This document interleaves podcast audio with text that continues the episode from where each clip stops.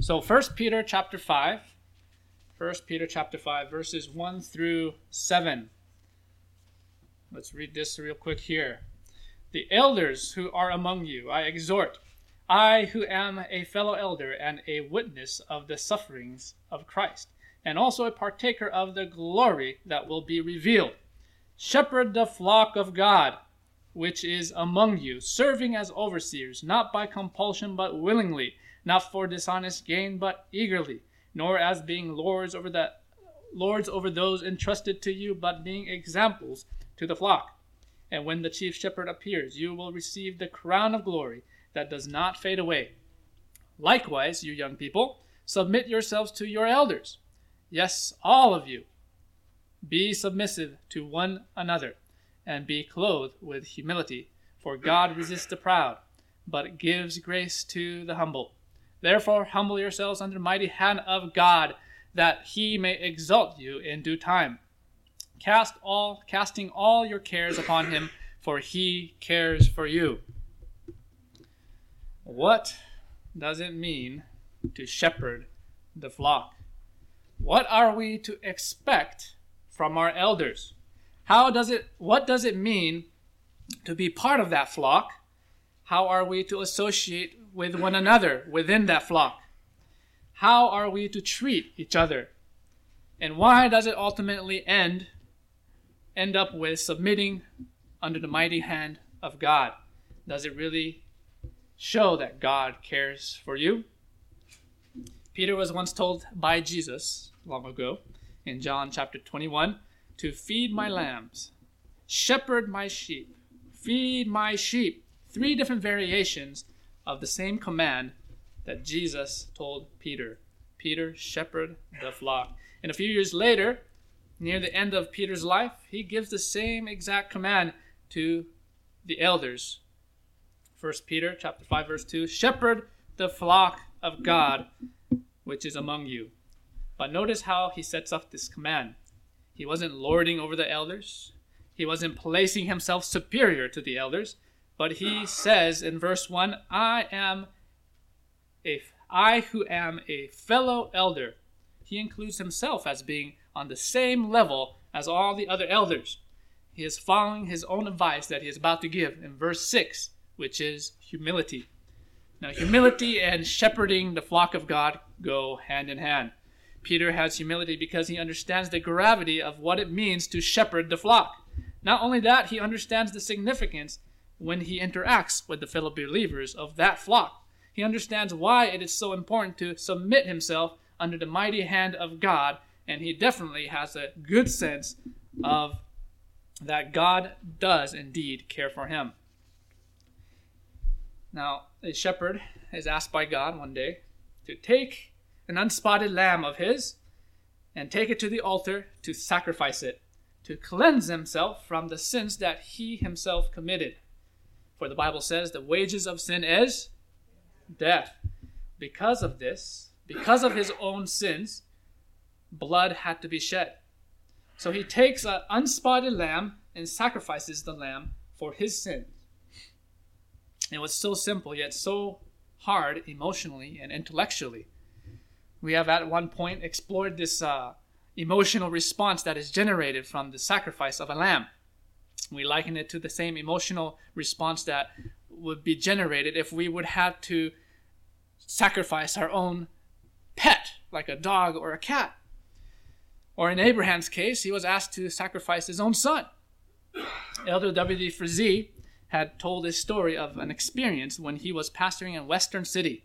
He tells the story this way Years ago, in a Western city where I pastored, one of the saddest funerals I ever heard of took place.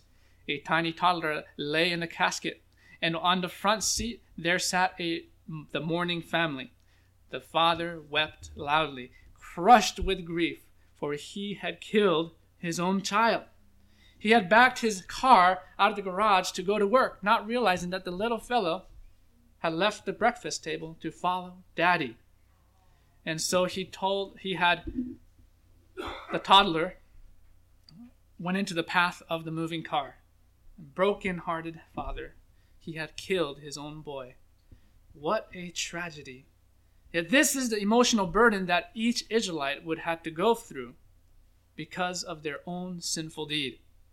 Can you imagine how hard and solemn this experience was?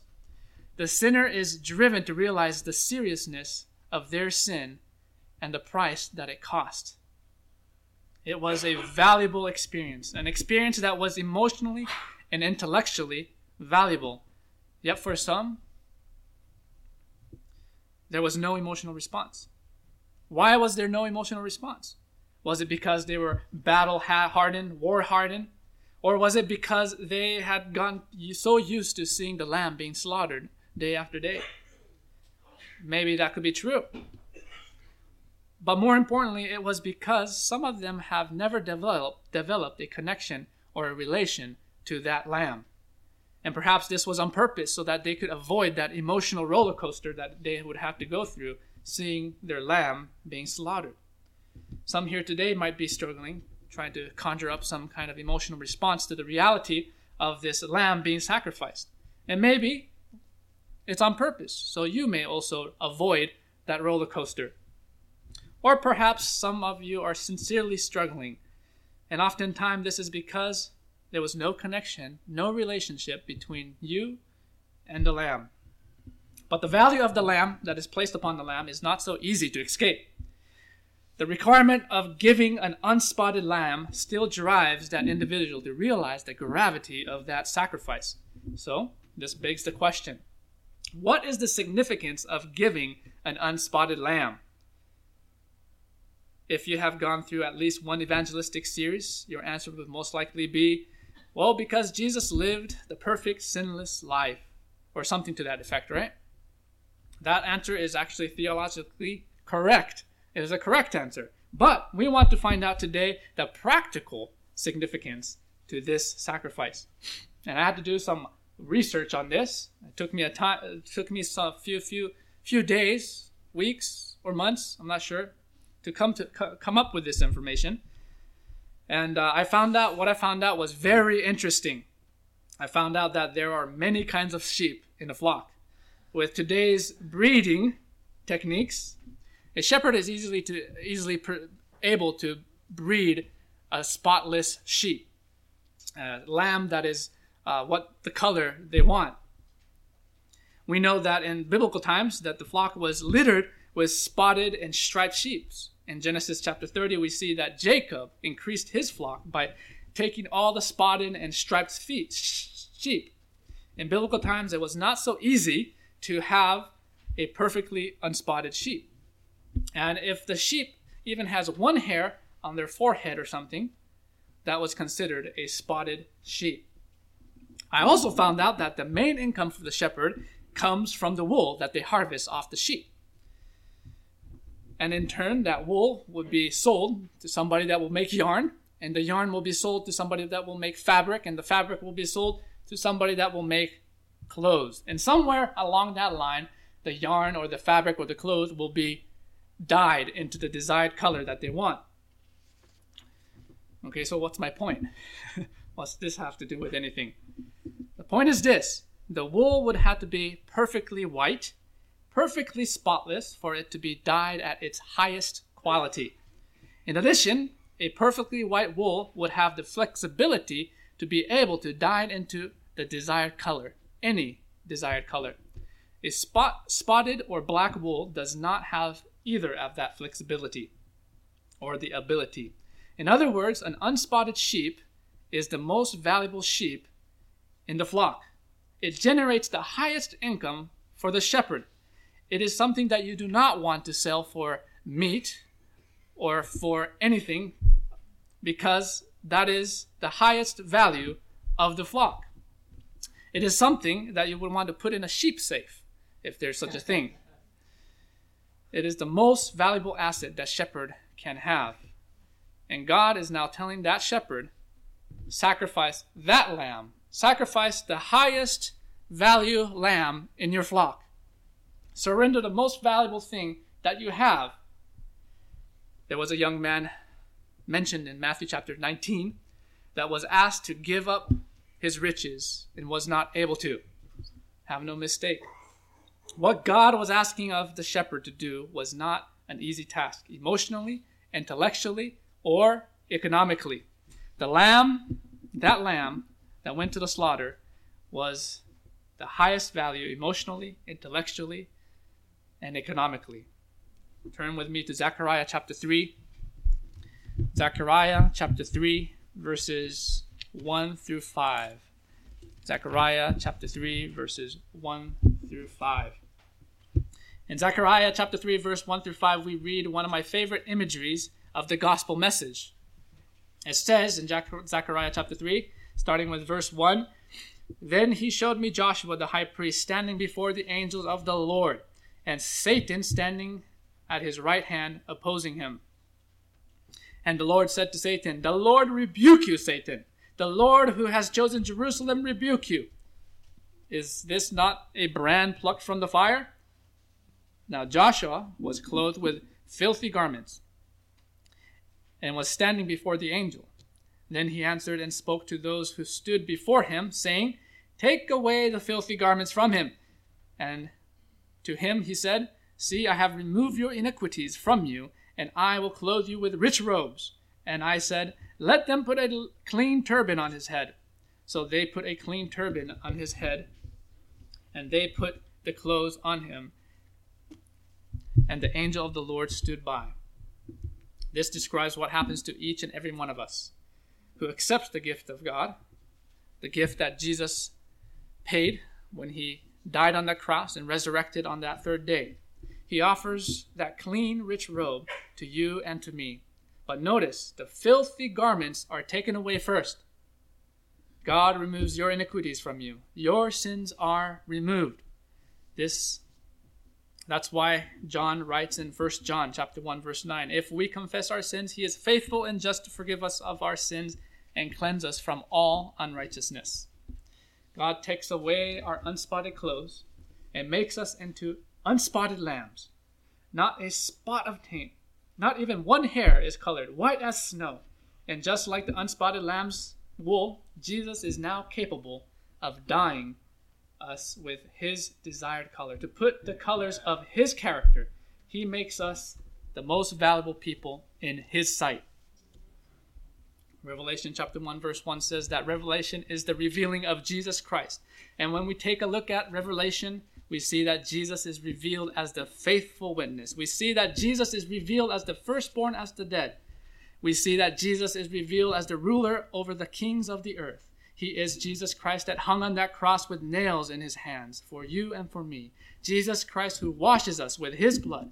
He is the one who is depicted in Revelation 19, riding a white horse, symbolizing a victorious, conquering, triumphal king. He has never lost a battle before, never lost a war, the one who will defeat Satan. From Revelation chapter 1 to chapter 22, there is a hero, and his name is Jesus Christ. But among all of these symbols of Jesus Christ in Revelation, one stands out prominent more than any other, and that is the Lamb. The Lamb is, Jesus is depicted as being the Lamb 27 times in Revelation. However, when we hear the word Lamb, we don't really associate power and majesty worthy of our praise or worship. When we hear the word Lamb, we think weak. When we hear the word Lamb, we think cute. We think cuddly, right? We need to protect the Lamb. But in Revelation, we see that this lamb that is mentioned, all of heaven is worshiping. All of heaven are singing praises to this lamb. In Revelation, we see that the dragon like beast attacks this lamb. We see that the beast with seven heads and ten horns making war against this lamb. We see that the woman riding on a scarlet colored beast, uniting church and state, battles against this lamb. We see the great power, the citadel of Satan called Babylon, attacking the lamb but each time the Lamb is triumphal. The Lamb defeats all of them. The Lamb is victorious over them. In the book of Revelation, the Lamb wins and Satan loses. If you are on the Lamb's side, you are on the winning side. But why would God choose such an innocent animal like the Lamb to represent his Son? That's because what the Lamb represented. Not just the symbolism that is given in the sanctuary, but also because the Lamb symbolized the highest value economically, emotionally, and intellectually. God asked his people to give their most valuable, valuable possession, But God did not ask of them what he himself was not willing to do. God gave what was most valuable to him. God gave his only begotten Son, the Lamb of God, to be slaughtered for you and for me, so that we may be unspotted, so that we can be the most valuable people in the sight of God. 1 Corinthians chapter 2, chapter 6 verse 20 says, "For you were bought at a price; therefore glorify God in your body, in your spirit, which are God's." That price is of the highest value, the value of the Son of God, the Lamb of God, the unspotted, untainted Lamb of God. You are all valuable because God makes you valuable. And what is valuable to God, He cares about deeply. God cares for you and for me. Peter was once told by Jesus in chapter John chapter 21 to shepherd the flock in three different variation. And a few years later, near the end of his life, Peter gives the same command that was given to him years ago in 1 Peter chapter 5 verse 2. Shepherd the flock of God which is among you. But notice how he steps up, sets up the command. He wasn't lording over the elders. He wasn't placing himself superior to the elder, but he says in verse 1, I who am a fellow elder. He includes himself at the same level as all the other elders. He is following his own advice that he is about to give in verse 6 humility. Humility and shepherding the flock go hand in hand. Peter has humility because he understands the gravity of what it means to shepherd the flock. Not only that, he understands the significance when he interacts with the fellow believers in the flocks. He understands why it is so important to submit himself under the mighty hand of God, and he has a deep sense that God does indeed care for him. When the elder shepherds the flock, he is shepherding those lambs that are of the most utmost value. He is shepherding those lambs that God has brought bought at the highest price possible. He is shepherding those lambs, each and every single lamb that have been washed by the blood of the lamb. The elder is called to shepherd the flock, and this flock is the most valuable thing on earth. And no wonder Peter says in verse 2 serving as overseers, not by compulsion, but willingly, not for dishonest gain, but eagerly, nor being lords over those entrusted to you, but being examples to the flock. When an elder realizes what he is called to do, like Peter did, he realizes the heavy responsibility that has been placed on his shoulders. Many of you know that I've used to work at a bank. And when I was working at the bank, I was entrusted with password keys and keys and codes and I had access to millions, if not billions, of dollars at my fingertips. But that money that was was entrusted to me was not my money. Customers expected to come back to find their money to be in the same exact condition or better condition. If anything negative happened, I would have lost my job or even worse, go to prison. It was a heavy responsibility to have. And why was this? To a banker, it's just numbers on the screen, right? No, it wasn't just numbers on the screen. Those numbers were that was entrusted to me represented the hard work that each and every customers had to go through to have that money. It represented the sacrifice that they sacrificed time that they put through. And most, to most of them, it represented their worth, their value in society. And I was entrusted with that. No wonder I would get in trouble if I were to mishandle their money. Yet all of that cannot even come close to the heavy responsibility that God has placed on the elders. Elders and pastors, that's including me. Do you understand the responsibility that God has called you to? Do you understand what you are shepherding is more valuable than gold or silver, more valuable than diamonds or precious stones? You are shepherding those who have been bought at a price. All of a sudden, the church is Christ's body sounds more real. Jesus literally sacrificed himself for his church. Sometimes we forget this. Peter says, Shepherd the flock, serving as overseers, not by compulsion, but willingly, not for dishonest gain, but eagerly. This is where somebody, someone might be getting excited and telling themselves in your head, Yeah, elders, do your job. But wait a minute, hold your sheep. Peter is not done yet. Peter continues nor as being lords over those entrusted to you, but being examples to the flock. Sheeps are sheep are not so bright. They're not the smartest animals that you could find out there. They like to follow each other. If one sheep goes one way, all the other sheep will follow them. If one sheep jumps off the cliff, all the other sheep will jump off the cliff. As humans, don't we do something similar?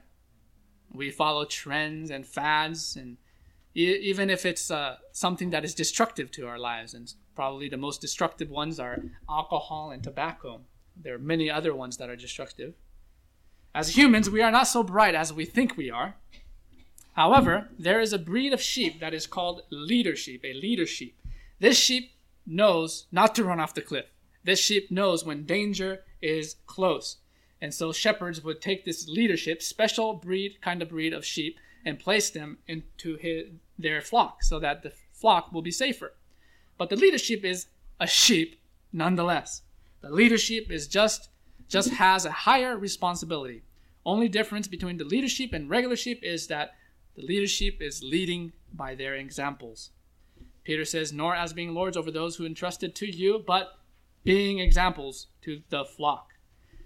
So, elders, are you leading by your examples? I actually think that this principle applies to all of us, all leaders. That includes deacons, deaconesses, Sabbath school teachers, and Christians, all Christians.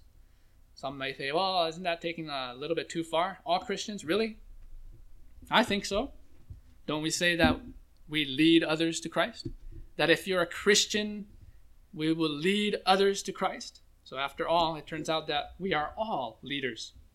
So, are you leading by example, or are you a part time Christian, part time deacon, part time deaconesses, only leading on Sabbath? Or is it a day to day thing that you are doing? It says, And when the chief shepherd appears, you will receive the crown of glory that does not fade away. The elder also is part of the flock with the chief shepherd, Jesus Christ, as the shepherd. That is why the young are told to submit to the elder. The elder are the leader sheep that Jesus, our Lord and shepherd, has placed in the flock to lead. But more so, when we interact with the elders, we are also interacting with a sheep that is bought at a price. We forget this sometimes that elders are also a precious sheep that is valuable to God that elders that elder is part of the flock with the chief shepherd leading him.